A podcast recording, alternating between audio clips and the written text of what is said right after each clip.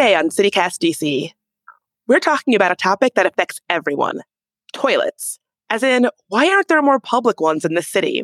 The DC Council is working on building more soon, and I spoke with researcher Jonathan Katz about the effectiveness of that plan. He also opened my eyes to a whole bunch of potty related problems I'd never even considered.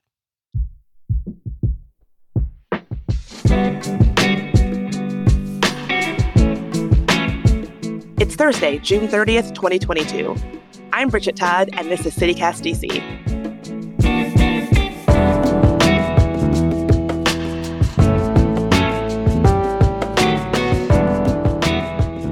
I'm here with Jonathan Katz. He lives in Silver Spring, Maryland, works for the federal government in DC, but he's here in his personal capacity.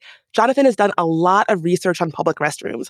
Jonathan, thank you for being here today. I know that I have been caught before desperately needing a bathroom in the city. Has this ever happened to you? Absolutely. And this is actually how I got started getting interested in restrooms. I'm originally from New York and I lived in New York for a while after finishing college. And had a UTI in 2016, a urinary tract infection. And afterwards, when I needed to pee, I really needed to pee. And New York City, where I lived at the time, not a lot of public restrooms. So it got to the point where for every single station on my commute, I knew where the nearest accessible public restroom was. You've used the term potty parity. Why does this matter? Why should folks care about this issue? So, potty parity as a term actually originates in feminist movements because people with uteruses need to urinate a little bit more often than men and they take longer because of the shape of the urethra. But the problem is that if you have 50 50 bathrooms, that's actually not equitable for how much people need to use them, on top of which there's a disproportionate number of restrooms for cis men, like myself. But what's really important is that this equality goes beyond it because some people lack restroom access. So, for example, people experiencing homelessness or many trans folks.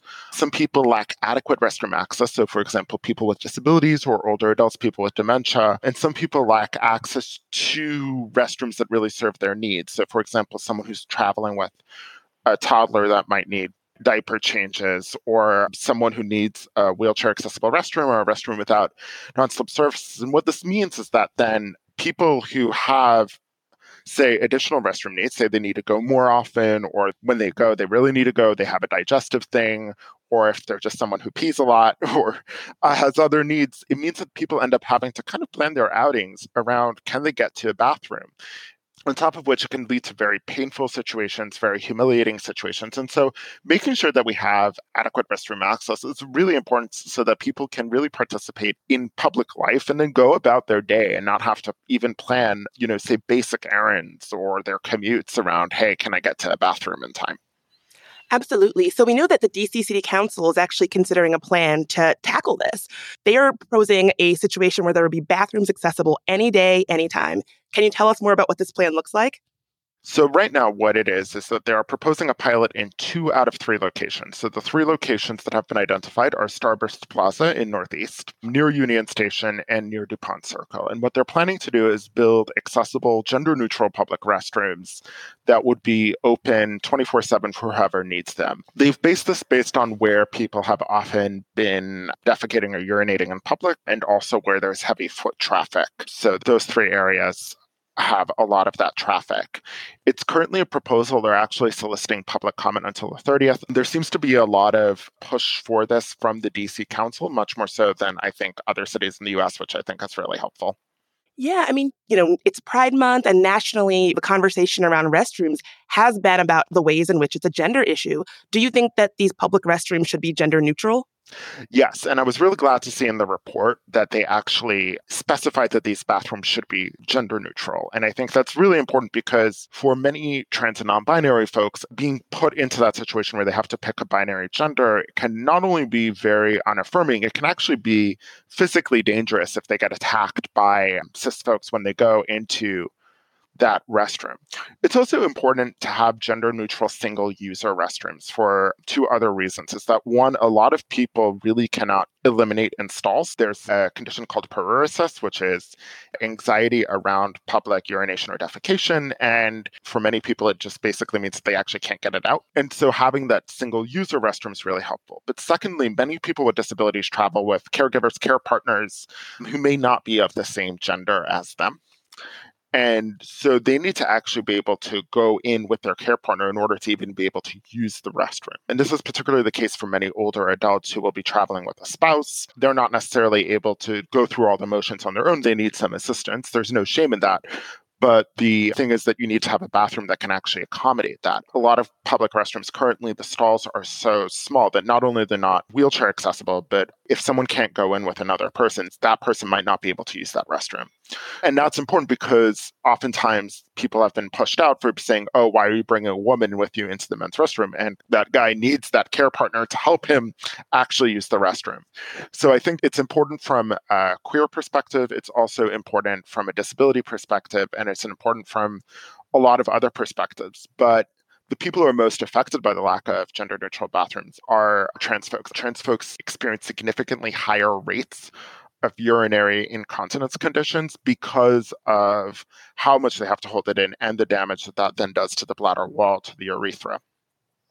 Yeah, so as we talk about the ways in which this is really an accessibility issue, you know, without public restrooms that are accessible, the only real options would be to hold it in and risk all of these health factors that you spoke about, or, you know, go in your pants, which is so inhumane. I guess I wonder what happens if you are busted for public urination in DC? So in DC, it's a fine of several hundred dollars or up to 90 days of jail time. I live in Maryland. Here in Montgomery County, it's actually $1,000 and up to six months in jail. Prince George's County is much more lenient. It's only $50. But it's still a very humiliating situation, especially if someone has an accident and they wet their pants or defecate in their pants, or if they get caught or if they get called out on it. And that experience of public humiliation, humiliation is an incredibly damaging experience psychologically.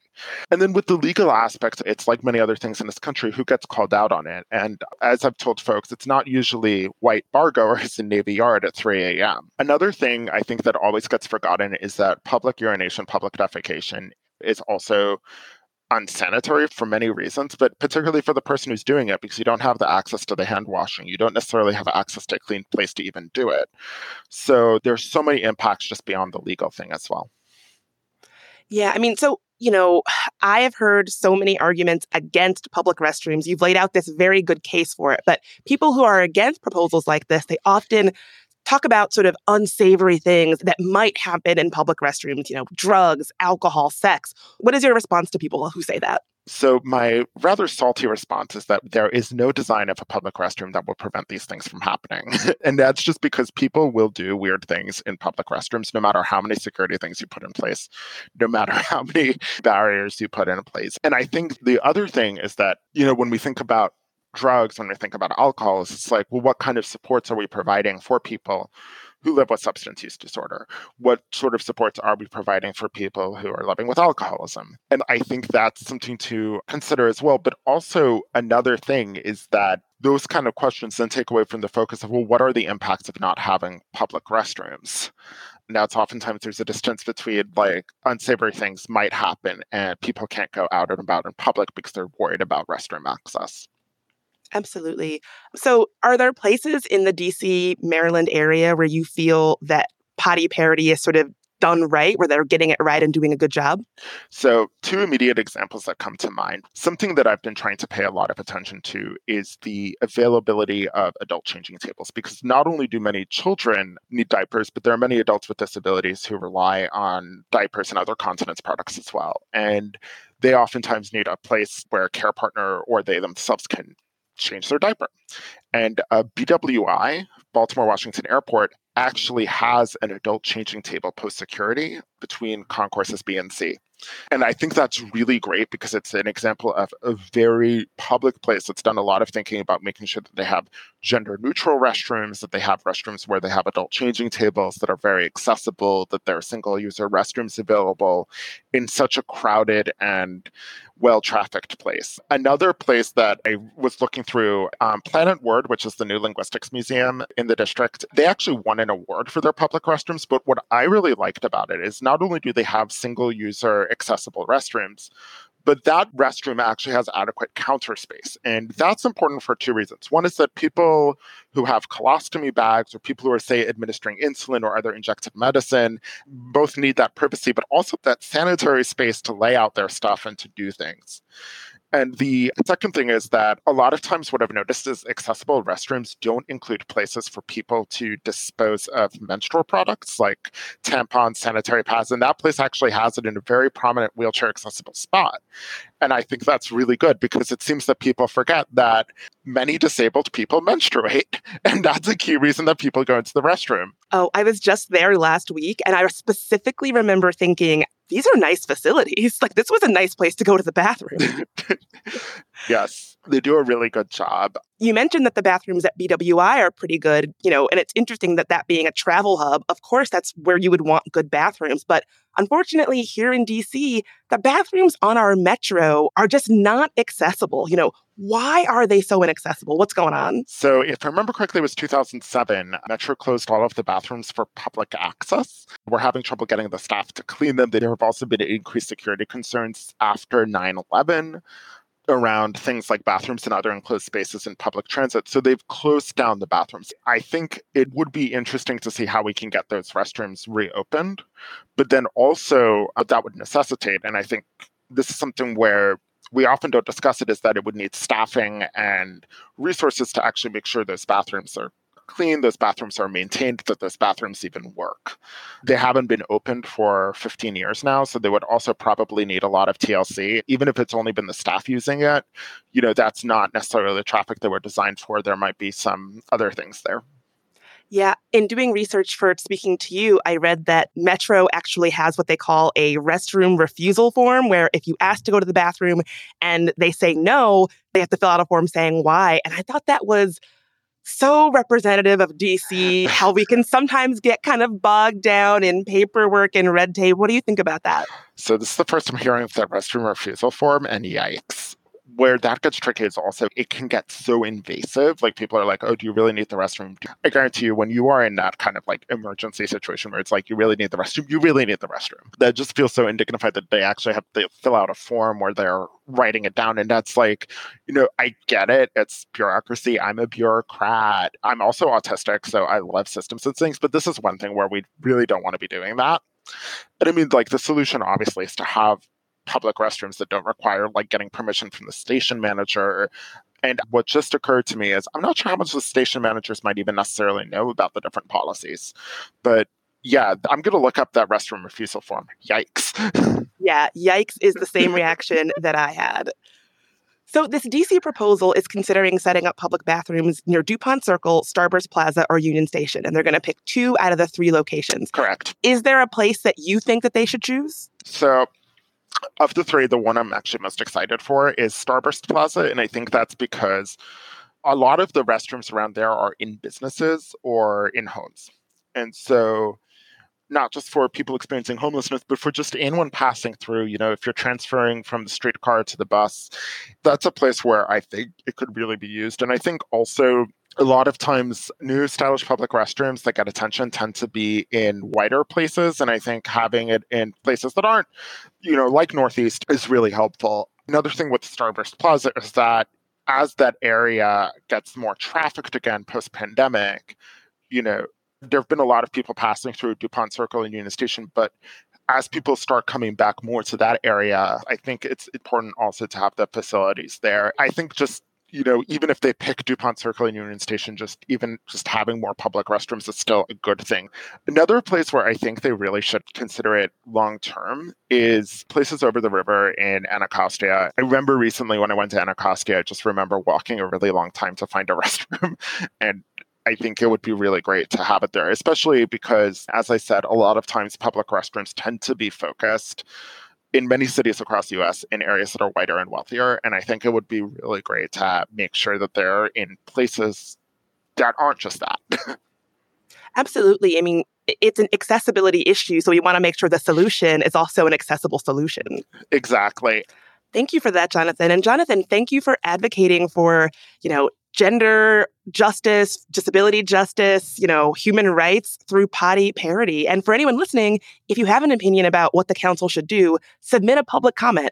This proposal is open to citizen feedback until the end of the day on June 30th, so hurry up and get your thoughts in. Jonathan, thank you so much for joining us. Thank you very much. This was a lot of fun, and I hope to continue contributing.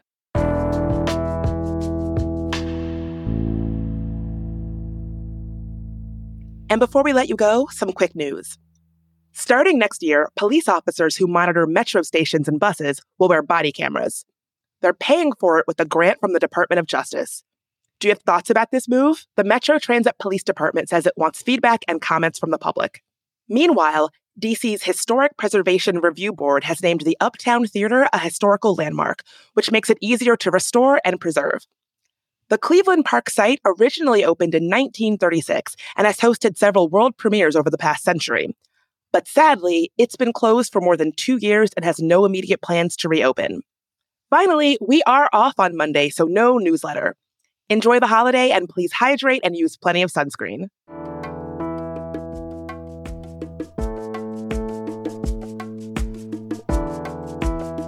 That's all for today here on CityCast DC. Our lead producer is Priyanka Tilve. Our audio producer is Julia Karen. Our newsletter writer is Kayla Coates Stemmerman. And our hosts are Michael Schaffer and me, Bridget Todd. Music is by Alex Roldan. If you enjoyed the show, help us get it out there. Tell your neighbor, rate the show, and don't forget to subscribe to our morning newsletter. We'll be back on Tuesday. Bye.